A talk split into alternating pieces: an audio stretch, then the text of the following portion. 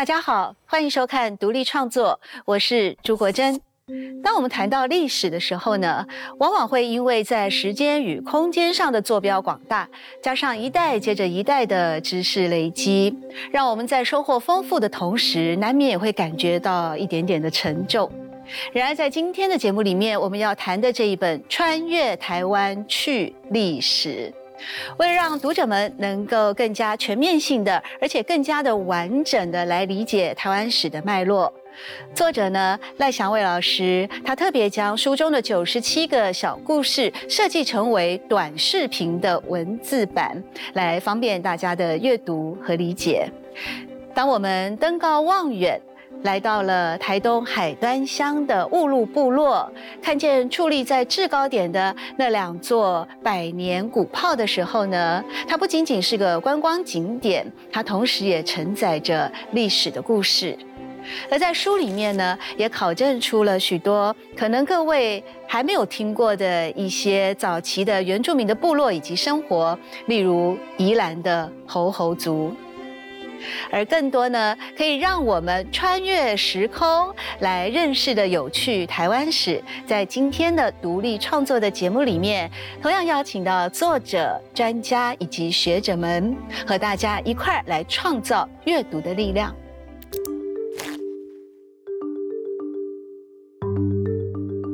斯卡罗值得拍，茶金值得拍，台湾类似这样的故事还好多好多。对，如果一个一个把它挖掘出来，而且。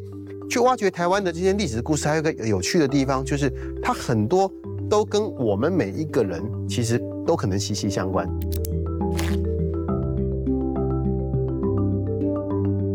原住民历史还有很多地方传说的、文献的，对，可以互相对话。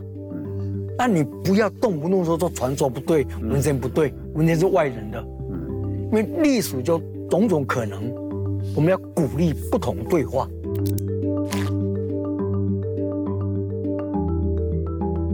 我们自己哈，尤其是做原住民运动、权利运动，我觉得一开始要先做好一件事情，就是要先从抵制翻译开始。我们一开始要认识自己的时候，是尽量不从翻译开始认识自己，所以我们就先从自己认识自己。如果说呢，历史都要从头开始说起的话，那么台湾原住民族在台湾历史当中呢，确实是有着举足轻重的地位。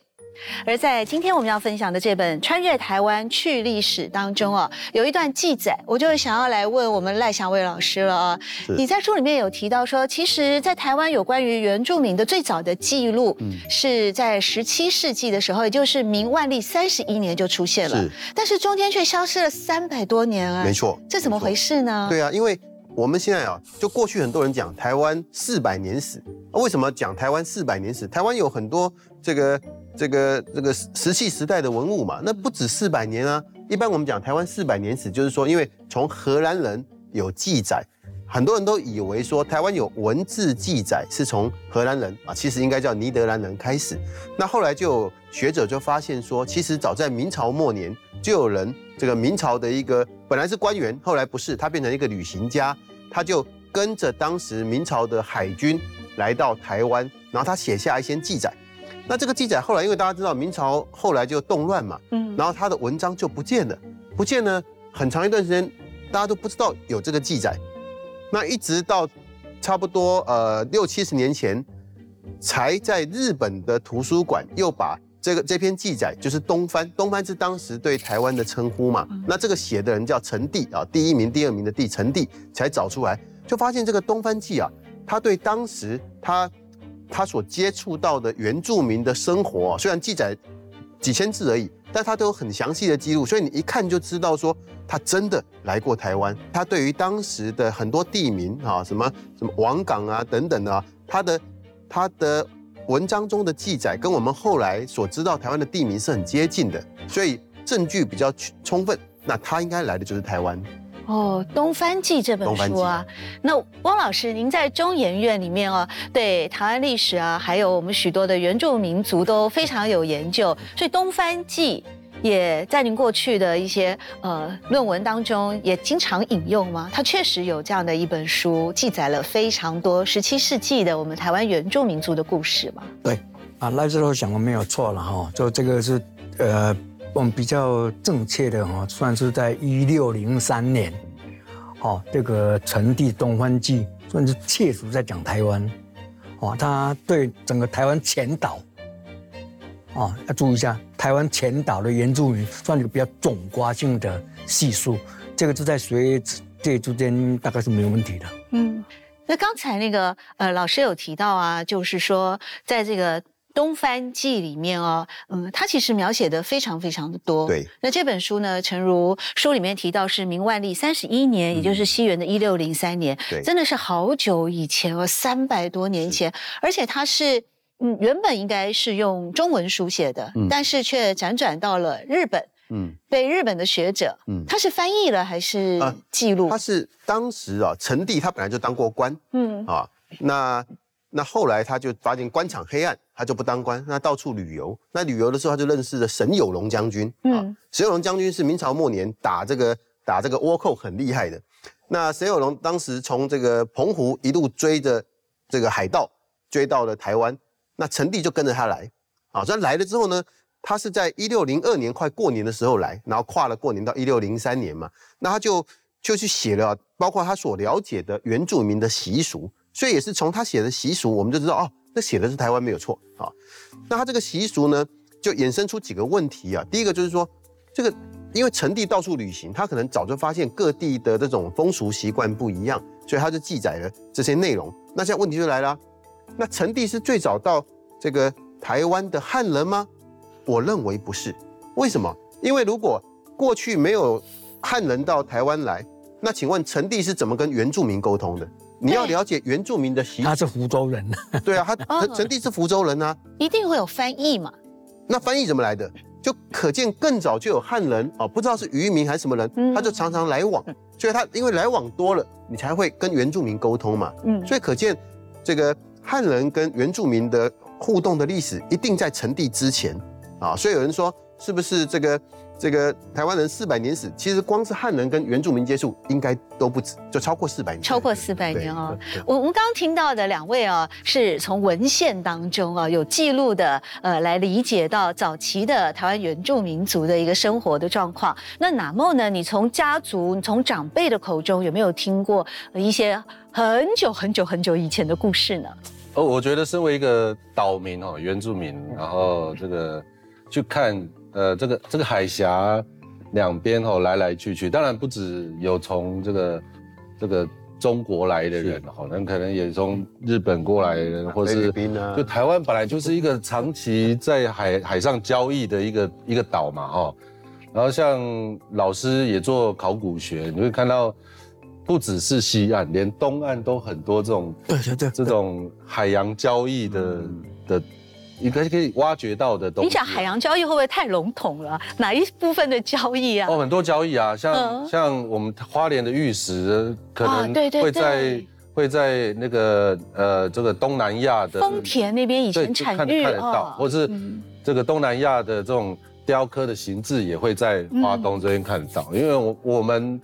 呃，我的部落啦，刚好是，呃，附近是产玉，然后也做做陶，是很早的族群，嗯，啊，然后这些东西其实会长期移动，然后老师也跟特别谈谈到嘛，一个不知道不知道原住民语的人到台湾要怎么办，就是因为我们之前常常有交易啦，然后一定会有一些比较通用的语言，呃，也许等下老师可以去听。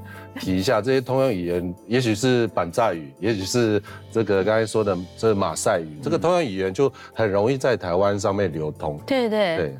那茂刚刚提的是指东部的大概原住民族的概况啊，但是书里面也有提到啊，像是那个呃，也是引用了《东番记》里面曾经记录过的地名，像是王港、是大园、是小淡水等等啊。那书里面有提到说，这些地名其实像王港，它是在嘉义。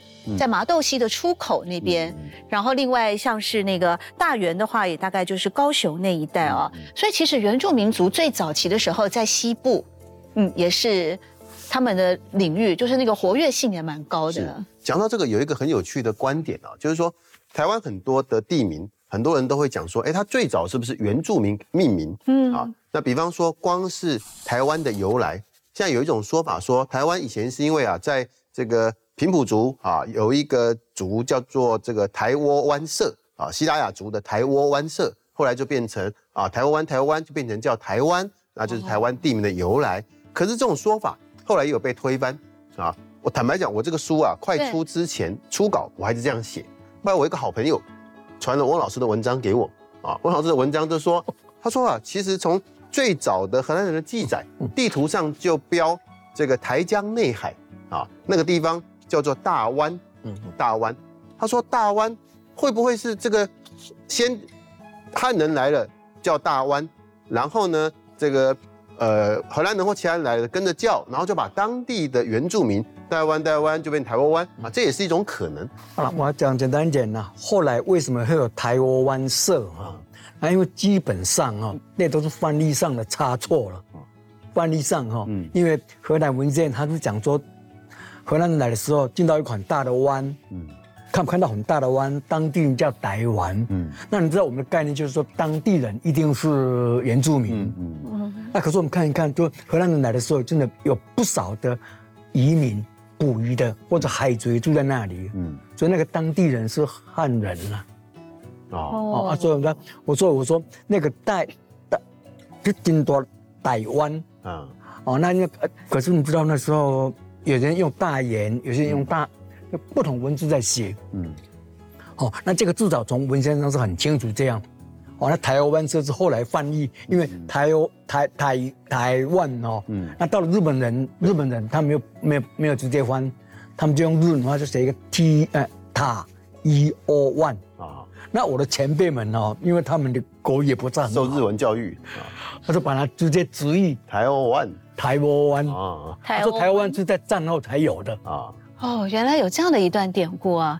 那南茂的家族呢？你的长辈以前你们怎么称呼自己呢？哎，我们因为我住在花莲哦，花莲的阿密斯会自称自己板炸，板炸，板炸。然后当然台东会称自己阿密，哦，也有巴塞。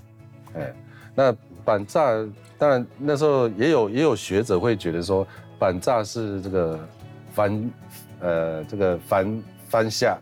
啊，翻色的翻色啊，翻翻色翻的那个意思哦，就是那个汉字的翻翻色，就不太礼貌的那个翻。但是你会从这个音哦，因为翁老师从语言学的那个观点去去看哦，就刚才会觉得这个板炸板炸反下翻，这个是一个是气音哦，一个是不太一样，气音都没有，你要怎么要怎么转都很难转过去。然后我们没有人自称自己是 这是是翻色，然后这个就会。变成是研究学者一个一个这个谬误啦。对，嗯，就是我们要帮你们找出答案，就对。没有，我们自己就有答案。你们有答案？学者学者这样讲没关系，我们有自己自称的答案了哈。那所以呃，我自己我们自己哈，尤其是做原住民运动、权利运动，我觉得一开始要先做好一件事情，就是要先从。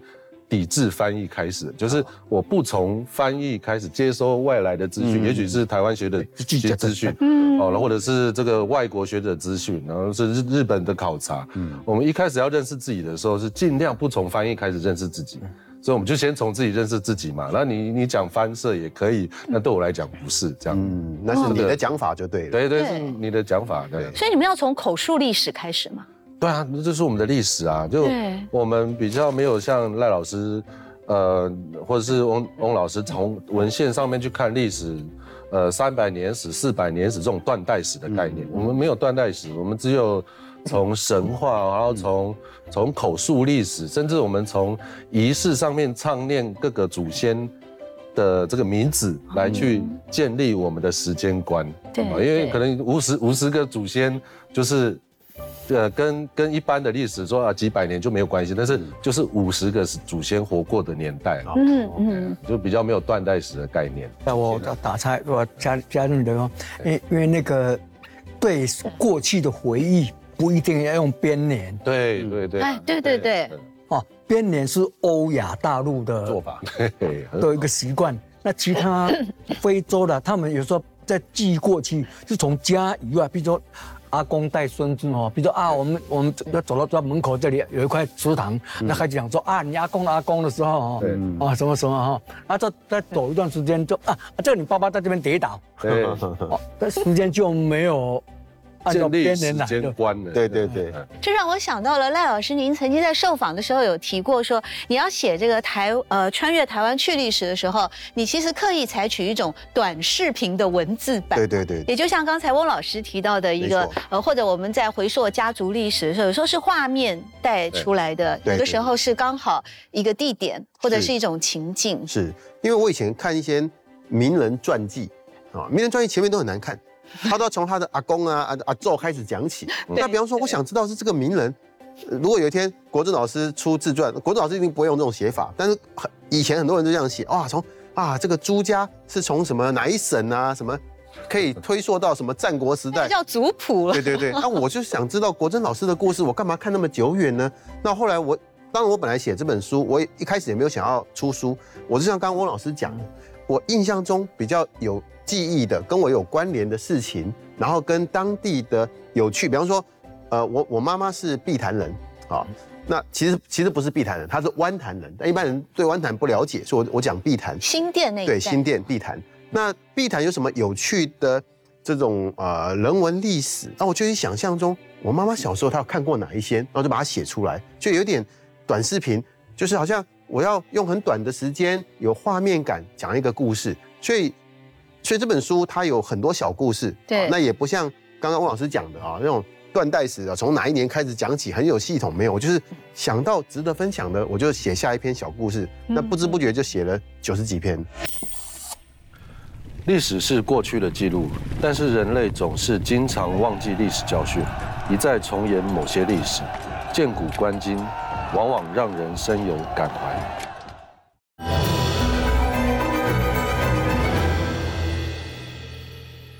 台湾民间有说“无登山公，无登山吧”。啊，那这句话其实它有标准了吗？我练 好厉害 那个我要那个观众可能不知道，这个国珍老师大概才十分钟才学这句台语，现在已经讲得很标准。他刚刚讲的时候，我们都以为他讲外语，完全听不懂他在对对对讲什么。啊，都下都下哈，台语阿勾喜伯认邓哈，都下请指教。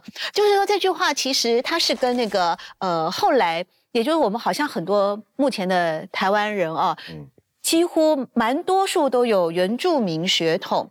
有关联，就这句我刚刚讲的那个台湾的俚语，嗯。这个后来的科学的或者是一些调查的结果，呃，是这样吗？我们现在都带着一些我原住民我从两个角度来讲，一个就是说过去啊，呃，我坦白讲，对不起南茂，对不起很多原住民朋友，嗯。过去原住民在台湾社会起码几十年是比较被打压的，所以一直到我前两天我口试这个呃高中生入学，那里面有原住民嘛，他们也都讲啊，他们以前都不太愿意承认自己是原住民啊，到到这几年大家慢慢的觉得这样是不对的哦、所以以前原住民在台湾的历史可能有一段时间是比较被被掩盖的啊，那。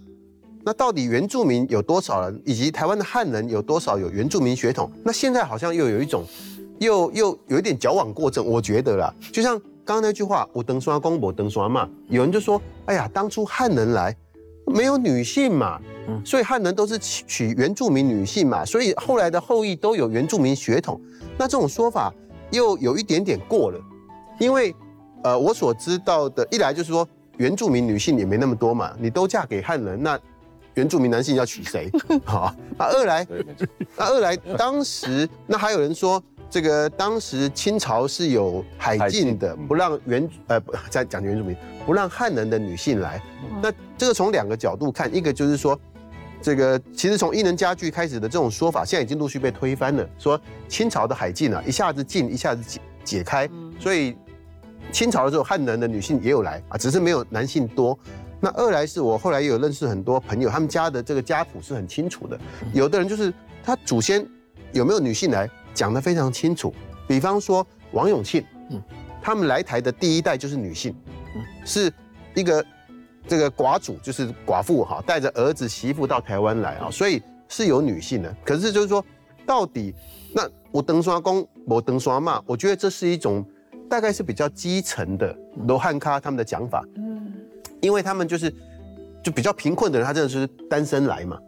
那但是清朝有很多是整个家族来的，然后我也看到啊，像桃园有个地名叫新屋，啊，新屋他们是因为有一个有一个姓，这个姓叫范江，这个全全世界只有台湾有啊，范江。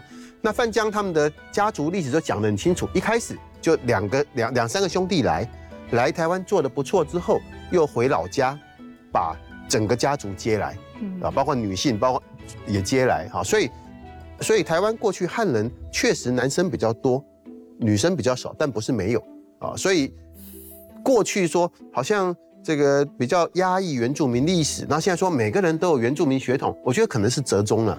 哦，所以这个跟乌登刷公不登刷骂的那个样本调查有关系哦。那欧老师您怎么看呢？啊，这个是因为我们在一九八零年代为了对抗那种协同主义啊，嗯，我们先喊出说，因为我们从传说里面，南宫，譬如去像台中，呃，台中，台中真的是像那个张达军家啊，张达，他们有时候这样，真的是，真的是有登刷光不登刷嘛，嗯。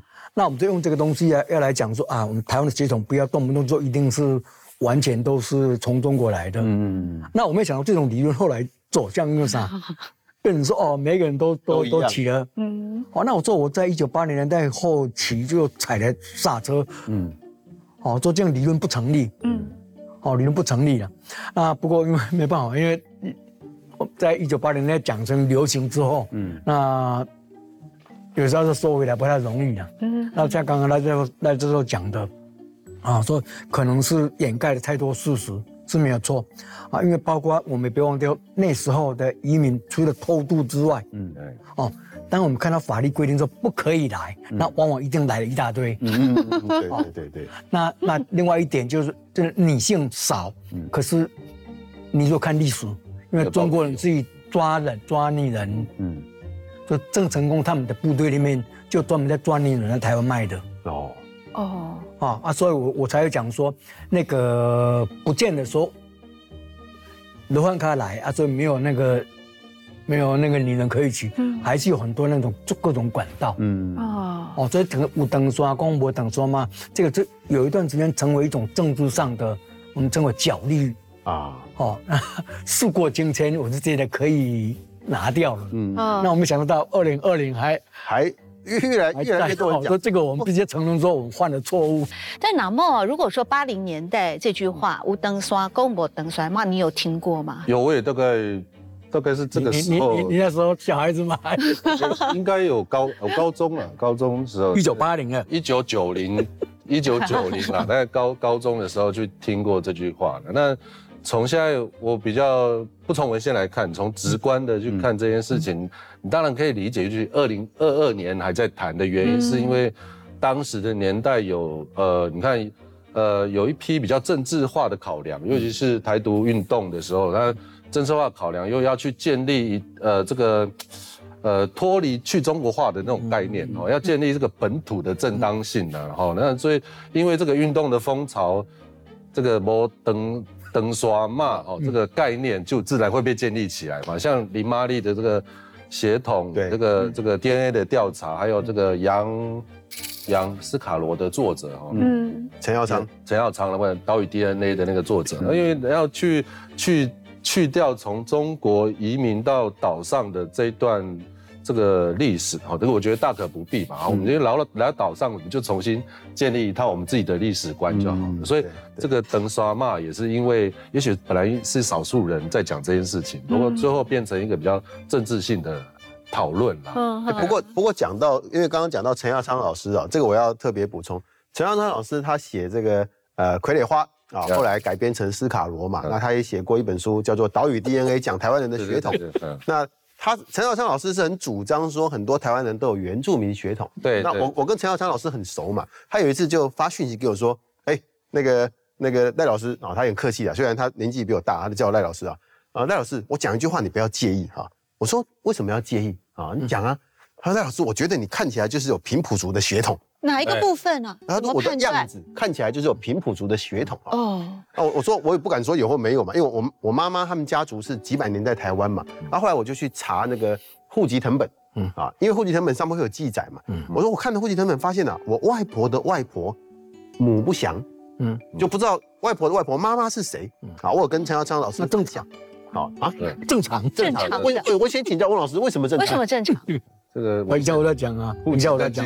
比如说我姓翁，我都不敢担保我七代以前也姓翁，哦，嗯，为什么？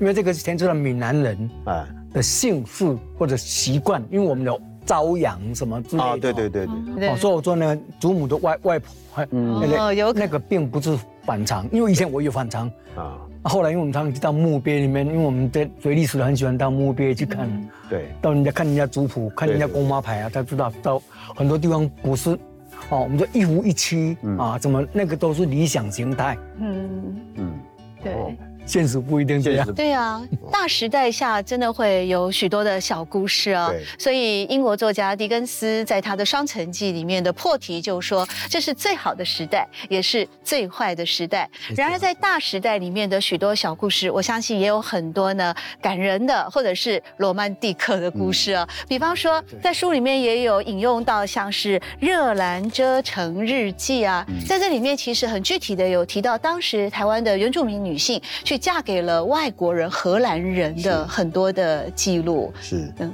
所以刚刚翁老师有提到一段哦，很多时候你去找文献，官方说禁止，官方会禁止。第一个，官方禁止不一定有效；嗯，第二个，官方会禁止，表示本来有，不然你官方干嘛禁止？就像现在我们说红线不止不准停车，那一定是本来一堆人在停嘛，所以才画红线嘛。那你画红线之后就没有人停了吗？应该还是有人停。没错啊，，所以以前的记载就是说，包括汉人跟原住民不准通婚啊，或者说呃汉人不准进入原住民的这个居住范围，会禁止就表示有。那其实从荷兰人当时的记载啊，包括这个荷兰人或者其他的西方人娶原住民，以及汉人的跟原住民的这种这种通婚啊，其实在那个年代都还存在。可是我的看法刚好有人说，你看文献有记载，表示很多。我的看法刚好相反，我说文献有记载，表示不多，不多才值得记载。哦，如果很普遍，就尊姐牌坊就这样，尊姐牌坊对对对对对，有没有？那就我们在讲哦，来来一个人守贞守节，对很少，很少很很少才要讲。才会记载。此地无银三百两 对对对这种同因为，我就是看了一些文献啊，那当然，刚刚翁老师讲文献未必可信啊，很多文献就会提到说，呃，某某通事啊，就是当时的通事有点类似翻译呀、跟这种协调人员啊，某某通事娶了原住民，那有人就这样推论说，可见汉人早期登刷公跟原住民登刷骂结婚很多。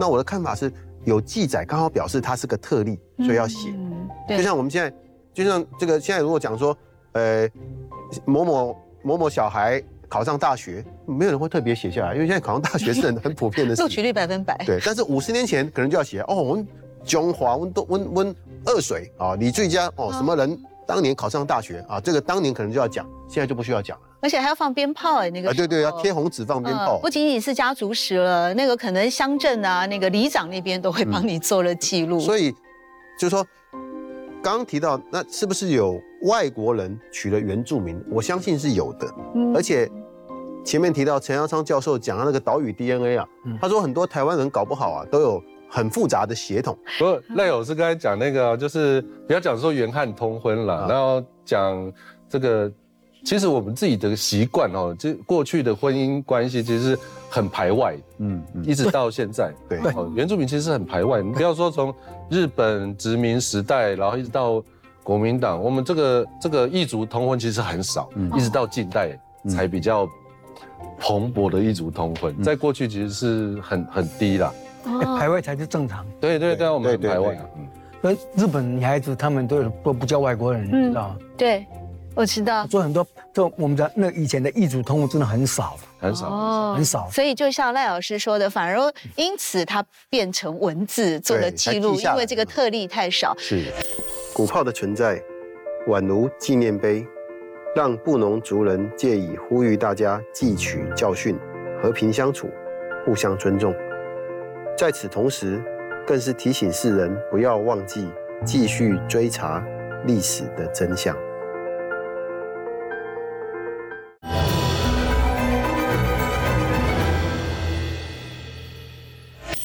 但我我同时也是看了《穿越台湾去历史》之后，也参考了翁老师的《解码台湾史》哦，我发现两位呢都对有一件事情让我印象也是更深刻，那就是在台湾的原住民族，其实不仅仅是在于本岛，在过去小琉球那边啊，好像书里面也有提到有原住民族，但是呢，他们在那个后来，也就是一六三六年的时候。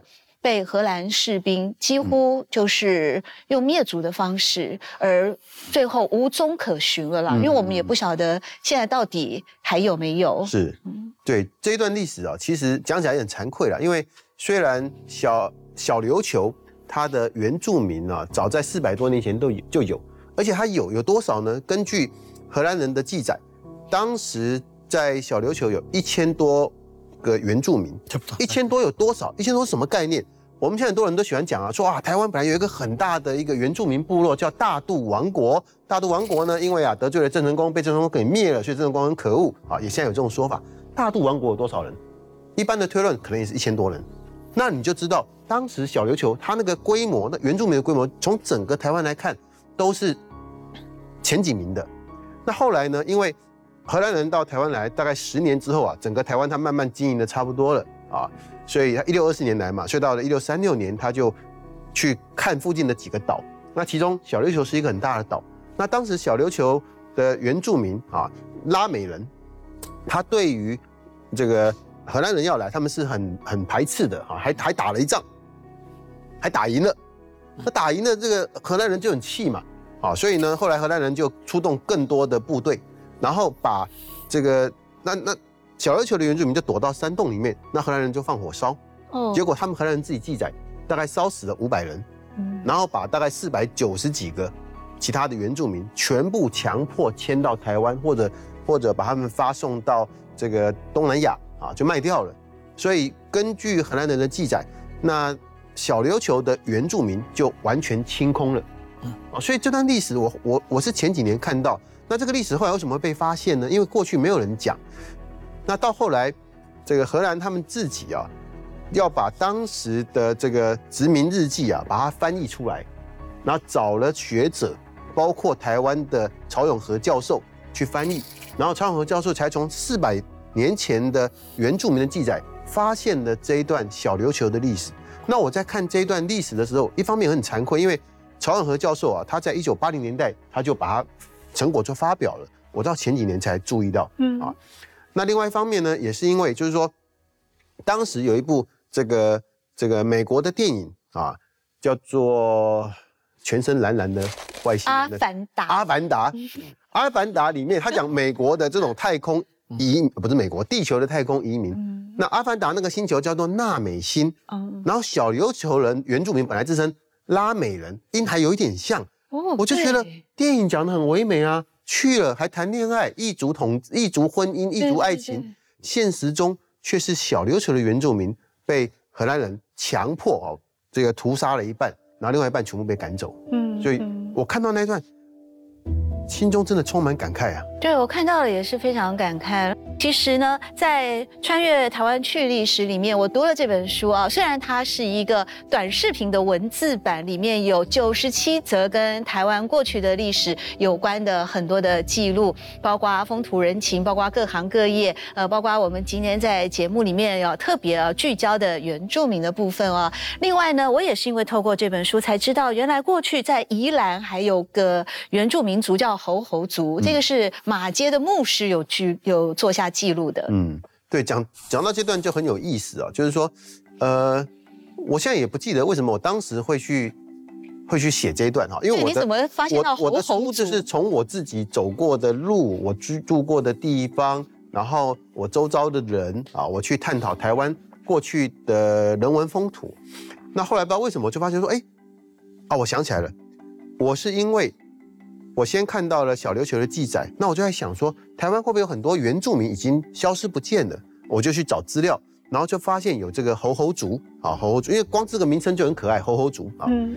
那结果才发现说，根据文献，翁老师有不同的看法哈。嗯。根据文献啊，最后一个实际跟猴猴族接触的，而且写下来的这个人，就是马街啊，就是现在后来成立这个马街医院的马街啊。我我就想说，哎呦。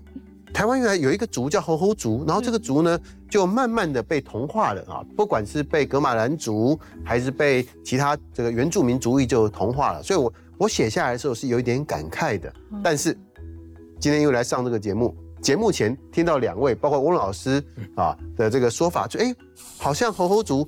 搞不好有另外的故事哦，这个要请教一下翁老师啊。因为猴猴这名字实在太可很可爱啊，可爱啊。南梦有听说过猴猴族吗？高高，他还有另外的说法。你有听到别的传说？我觉得猴猴应该跟猴没有关系啊，因为假设你看宜呃宜兰的，至少我们现在知道格马兰族嘛，然后宜兰当地有一个地名叫做罗东，嗯，好，那你假设有一个名词在称猴子罗东，就是罗东嘛，哈，假设呃宜兰当地不管是个。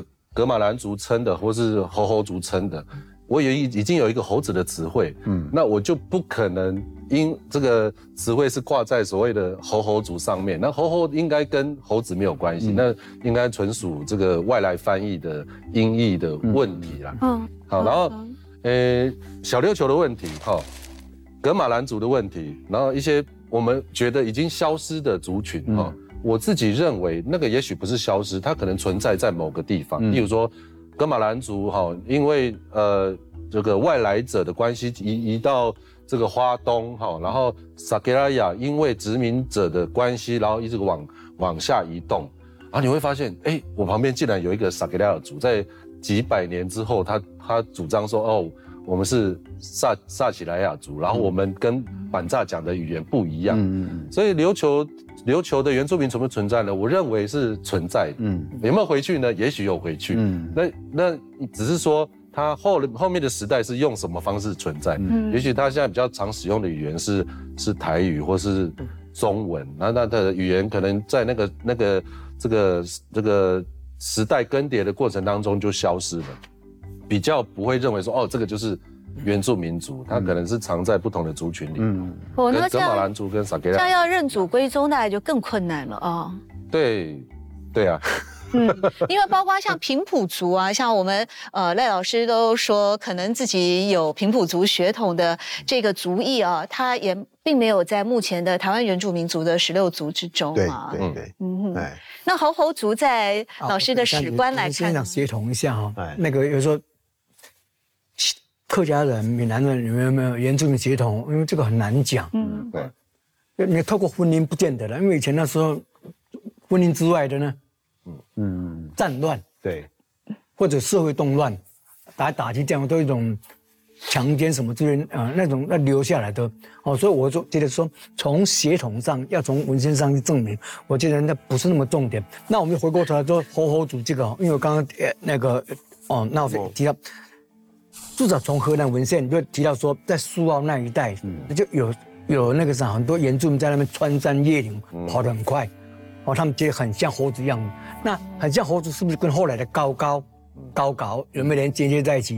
因为还很难讲。嗯嗯。好，因为至少在清代文献，猴猴族也叫高高。嗯嗯嗯。两个很高的高。嗯。哦，啊，所以我讲到这里说。那包括提到萨基拉呀，是不是本来住在花莲，然后在后来在南南迁？对，就我说我们是研究文文献的人比较累哦。嗯。因为萨克萨基拉雅的大社，从荷兰族里面里面哦，他们本来就在南部。嗯嗯。萨基亚本来就是今天的那个那个玛丽云那边。嗯嗯。哦，在就分了四百年的主社，本来就是在在华东纵谷南部。嗯。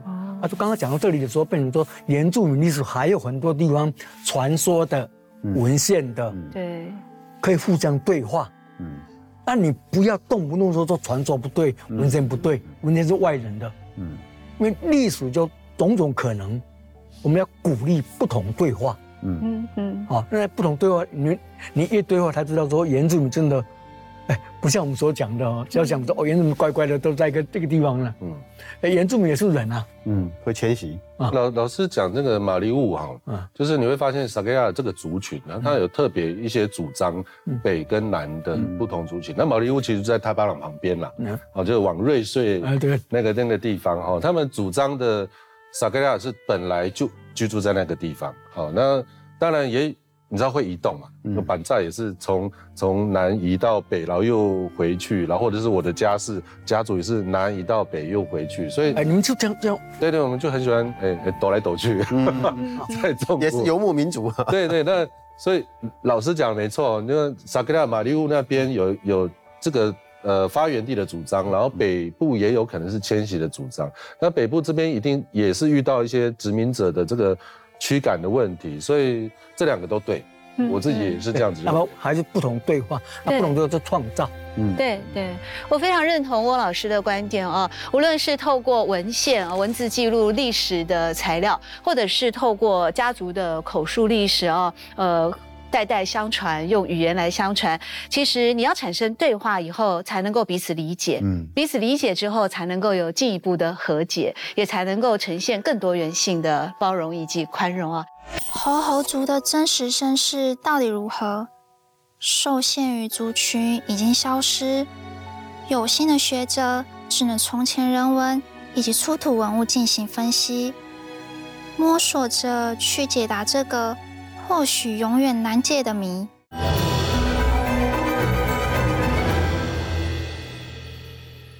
那刚才呢，南梦有提到，还有翁老师，我们都有提到说，好像那个语言啊，很多部分，呃，像我们今天所认识到的，关于原住民的部落也好，关于这些呃口传文学也好，或者是史料的记载也好，很多是因为语言哦而产生了目前我们所理解的状况。那在书里面也有提到，像是大家都喜欢去的呃北投啊，温泉圣地啊，就是那个。平埔族语的呃来源嘛，而且它不是说温泉，它是说那个热热冒烟的地方好像有鬼，所以有女巫，所以它是女巫的意思。就是有一种说法，就是说那是不是这个当时原住民啊用这个北投来称呼啊，是因为他们原住民看到那个温泉，各位如果去过的话，哇那个。那个好大一片池子，然后都是温泉，那个很难想象。我而且是沸点都在对呀，温度很高啊。以前叫地狱谷，地狱谷，对对对。那我第一次看到，我想说，我就我就开始觉得这个一定是有什么那种超越人类啊，那种大自然啊，那种那种神奇的力量啊。所以我们现代人看到都有这种震撼。那我想原住民一定有这种震撼啊。所以所以后来就有人说，那这个北投是不是？就是平埔族语去称呼女巫啊，不过也有人有不同的观点，说未必是这样子，因为像像刚刚前面在跟侯老呃翁老师在聊，翁老师说这种。这种说法也未必就是确切了。那说到这个，因为在历史的研究，呃，肯定第一个是时间嘛，啊，我们讲的史观通常都是一个漫长的时间轴。第二个就是那个地理位置啊，在台湾的花东地区这一带，一向被我们视为后山净土啊。我到看了书里面才发现，原来在花东地区曾经是北洋舰队两栖登陆作战的首要战场啊。这怎么一回事呢？在那边？对啊，这个台湾现在讲到原住民的历史跟现代比较有关系，大家想的啊，一定就是赛德克巴莱。嗯啊，因为过去我到我到从我很小我们就听过赛德克巴莱的故事。那以前都说在国民党这个执政的时候嘛，都说赛德克族啊勇敢抗日。我后来才发现，赛德克族的抗日跟国民党那个一点关系都没有啊，他就是原住民对抗外来政权。嗯啊，那后来。包括魏德胜导演，他也拍了电影嘛。那好，那后来我才发现说，其实台湾的原住民历史啊，这种这种跟现代战争有关系的啊，还不只是赛德克巴莱而已，还包括我后来我发现，这个我我我以前很喜欢念历史，然后我们大家也很熟悉啊，什么北洋军阀、北洋舰队，但我以前从来不知道，原来北洋舰队第一次两栖登陆作战，居然是在后山，在台湾。因为当时很多原住民还有汉人受不了官员啊，因为官员对对地方等于是鱼肉乡民嘛，他们就起来反抗。那起来反抗之后，当时这个台湾的管理的官员是刘铭传嘛。那刘铭传呢，他就发现啊，你要从不管从台南、从这个台北调军队去打这个台东啊，那时候还没有花莲啊。其实这个发生地大庄事件的发生地是今天。台东跟花莲的交界之处，那军队要去太难了。那刚好呢，这个北洋舰队即将成立啊，隔一年才成立。然后他就联络北洋舰队，北洋舰队派军舰到大庄，直接在海上开炮，然后两栖部队登陆，先炮轰，然后在北上，就是先在今天台东的地方炮轰，然后北上在今天花莲港的地方那那一带登陆。嗯嗯。刚打断翁老师，因为因为这个是有记录的啦，因为我我知道也是八零年代哦，那台东那边的原住民跟我跟我们讲说，哦，以前哦日本人哦派舰队在炮轰我们，然后说日本统治不会用城炮轰你们的。哦，所以他记错了，其实是清代。他原住民把那种哦。嗯哦，就就解释成为那个日本人哦，对啊，而且那个时候慢慢把很多资料一个一个这样这样慢慢收起来哦，嗯，大家讨论，而且越讨论越好玩，对，就历史就不会只有。抗日哦，或者是那个国民党时代的，对对，或者是民进党时代，对啊，好多故事啊，真的就像穿越台湾去历史里面，其实有九十七个小故事啊。那我就不禁要好奇说，哎，赖老师，您的呃在大学教的是广播电视啊，呃，其实您呃你的专业领域也就是在传播这一块，突然间又跨界到了历史界，然后是什么样的一个动机之下来完成 这个？因为呃，我我本来就喜欢看历史啊，但是那是兴趣。那后来因为到广播电视系教书嘛，那我们台艺大广电系整个风气是喜欢拍片啊。那喜欢拍片的话，那我就想说，那拍片的话，历史剧是一个重点嘛，所以我就试着啊，结合我自己的兴趣，找很多历史故事。然后，那我在找这个故事题材的过程当中，刚好台湾这种以台湾历史为主轴的戏剧变成是一个流行啊，所以包括斯卡罗。包括茶金，那就更让我觉得说，哇，其实啊，斯卡罗值得拍，茶金值得拍，那台湾类似这样的故事还好多好多。对，如果一个一个把它挖掘出来，而且去挖掘台湾的这些历史故事，还有一个有趣的地方，就是它很多都跟我们每一个人其实都可能息息相关。对比方说，我前面提到说，陈耀昌教授看到我，他就说，赖老师，你看起来有平埔族血统。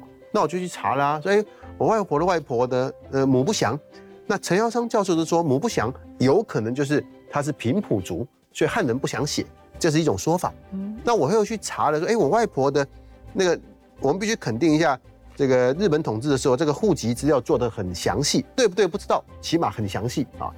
那我外婆的外婆是出生在基隆的仙洞，仙洞这个地方一般人他可他是一个。小有这样，对对对对小有知名度的景点，我还去过。我去的时候，我还不知道我外婆的外婆是在那里出生的。那我就发现说，我外婆的外婆出生那一年，出生后几年讲错了，出生后几年发生基隆大海啸。嗯，所以我外婆的外婆她的家人就失散了，虽然母不详，她可能很小啊，就邻居捡到了还是怎么样。那我就意外发现，原来哇，基隆海啸跟我有这么密切的关系。以前可能看资料只是觉得说，哎呦，哇，基隆海啸好厉害啊。那后来发现他跟我的身世背景是有关系的，我觉得更有兴趣。所以我觉得去找这些故事哦，哎，后来因为有兴趣，我就看了更多基隆海啸的这个资料，发现当年的海啸，整个基隆当时基隆也没多少人了啊，整个基隆几乎十室九空，然后那个海水倒灌，一直到今天的士林，整个士林的当年的主要主要街道都被冲毁。嗯，哇，我是光是这个场景，你想到就觉得这都可以拍一个。很棒的电影或电视剧了，那这都跟台湾的历史紧密相连了。感觉我们赖老师的下一本书好像马上要快写出来了。我我现在做好多题材，有趣的题材啊。对，其实每一个人呢都有丰富的生命故事啊。呃，如果您对自己的生命故事呢有好奇心、有热情，说不定啊也可以写出属于自己的家族史，甚至是结合自己的兴趣与专长来做出跨界的书写。在今天我们的读书会，非常高兴能够邀请到各位呃老师们，还有我们的专家纳莫啊，跟我们分享了很多的。很精彩的生命故事，谢谢大家。谢谢谢谢，好谢谢，很高兴。我对猴猴族真的是太有兴趣了。对啊对啊，我觉得好可爱哦，这个族。刚刚听南梦讲，哦，原来哦，裸裸洞，裸洞，猴子的意思。裸洞，这是阿美族语的猴子。洞。其实很多族群都这样，都这样子。那我下一个部落叫做嘉里洞，嘉里洞。